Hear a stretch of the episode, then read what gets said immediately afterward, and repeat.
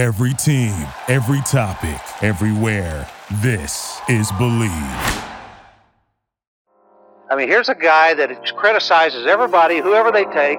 He's got the answers to uh, who you should take and who you shouldn't take. And all of a sudden, he's an expert. He's in our paper two days ago telling us who we have to take.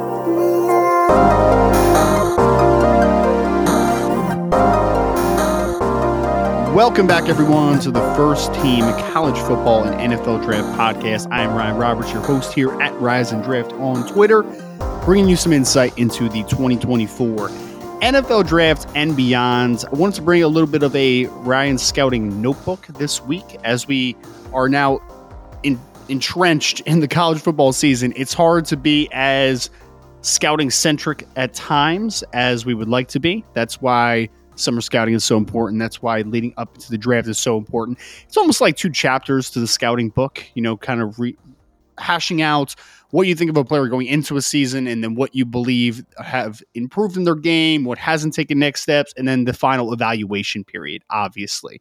So I wanted to mix these things in every week, give you all just a little bit of some of the notes that I've had from this past week. Even when we're not talking as much scouting, I'm still scouting and have a ton of notes that I want to share with you all. So I uh, have one mainstream player, and then I'm going to really hit on four different players that I haven't really heard anybody talk about in the NFL draft space as of now.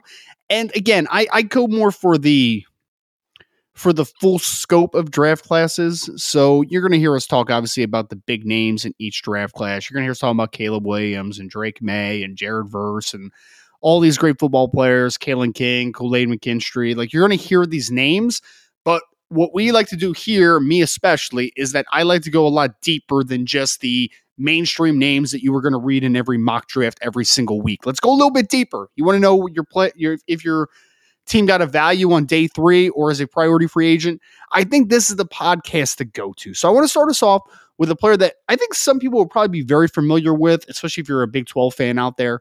Collin Oliver, who is an edge linebacker out of Oklahoma State, now a junior, and a player that has mostly been used in his career at Oklahoma State as an edge player, as a pass rusher, outside track kid.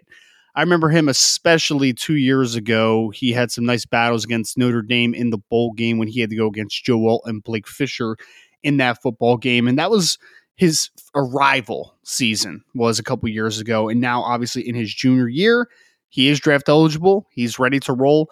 But we're seeing a little bit of a different use Collin Oliver this year. And if, if you're not too familiar with him, he's number 30 for Oklahoma State, listed at about six foot two, 240 pounds now.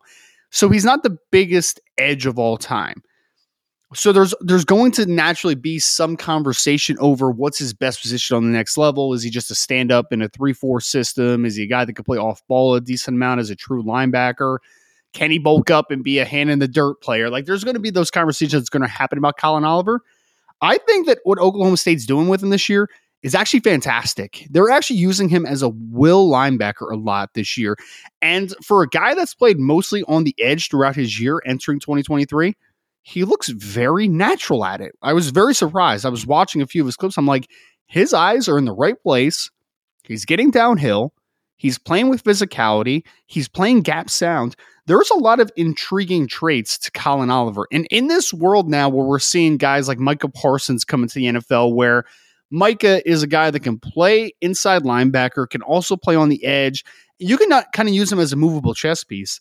I think that's what Collin Oliver could be on the next level. I'm not sure if I love him as a full time edge, just because I think if you add too much weight to his frame, you're going to zap some of his athleticism a bit.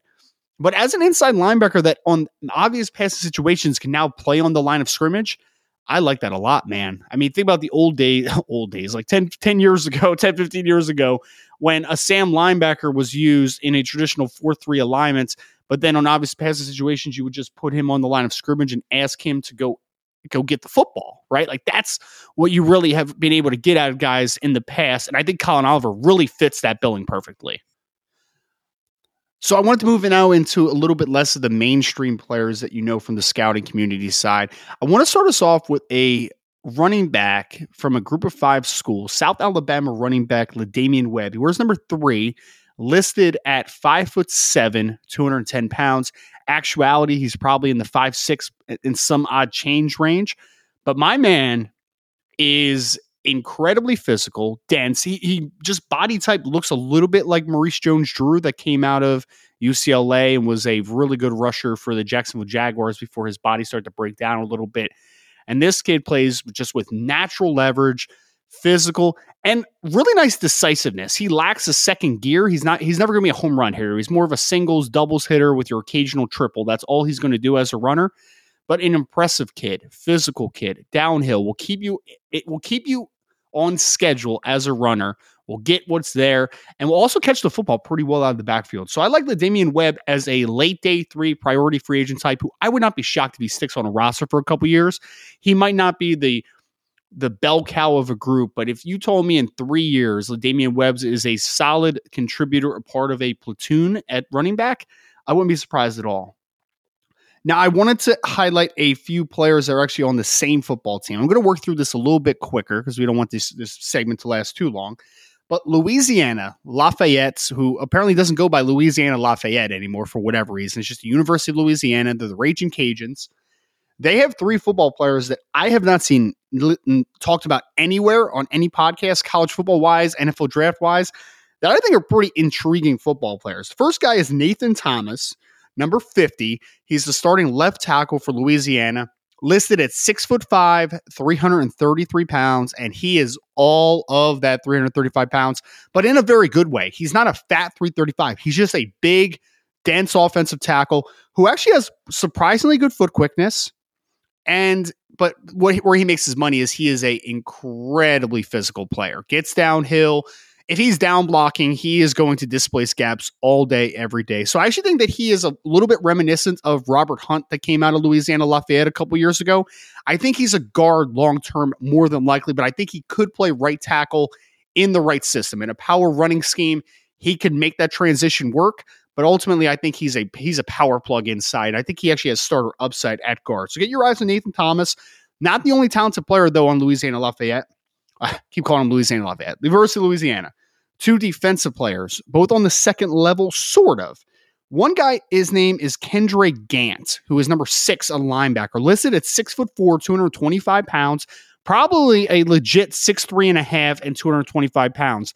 He is a long, athletic kid on the second level that is kind of one of those positionless players that makes plays from multiple spots. You'll see him playing almost like a Sam linebacker out in space.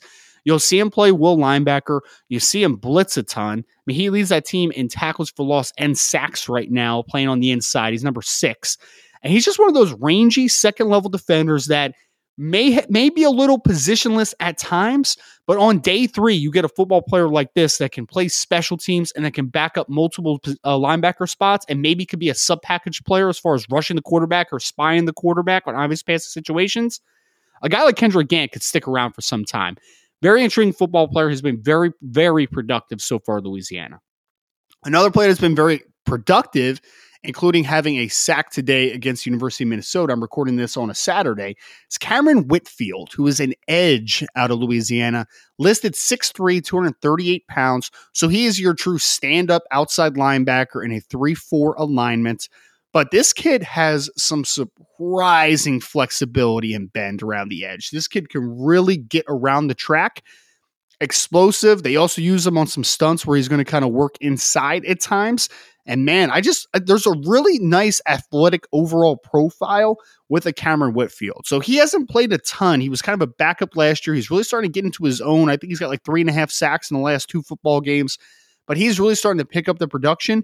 Just keep your eyes on Cameron Whitfield. Again, I'm not I'm not here to declare what rounds grade right now he will be, whether he'll be a day two player, day three player, because right now he's only a redshirt junior, so there's a chance that he's not even in the 2024 NFL draft class. There's a chance he's in the 2025, which is actually the same for all of these players. The the Collin Oliver I mentioned was a junior. The Damian Webb was is actually a senior, so he'll be in the 2024 NFL draft.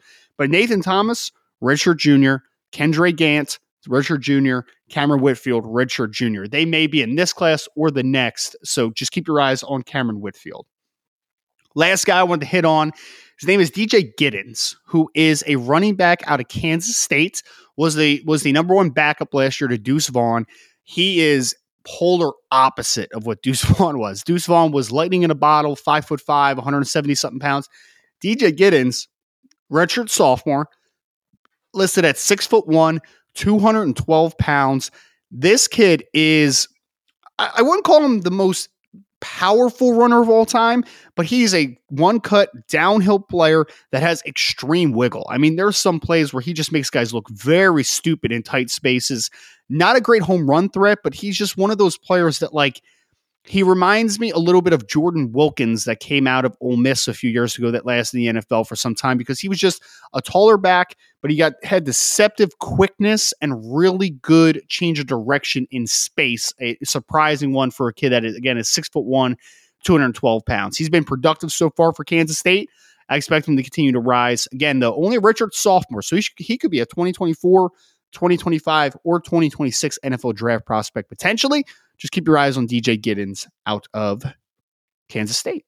Thank you all for joining Ryan's uh, Scouting Notebook. If you could please, before you leave, hit that like button, subscribe to the podcast. Make sure if you're not watching on YouTube, go to Hack City, subscribe to the YouTube channel, hit that notification bell, and five star reviews are always very much appreciated. Catch you guys next time on Ryan's Scouting Notebook here on the First Team College Football NFL Draft Podcast. Thank you for listening to Bleav. You can show support to your host by subscribing to the show and giving us a five star rating on your preferred platform. Check us out at Bleav.com and search for B L E A V on YouTube.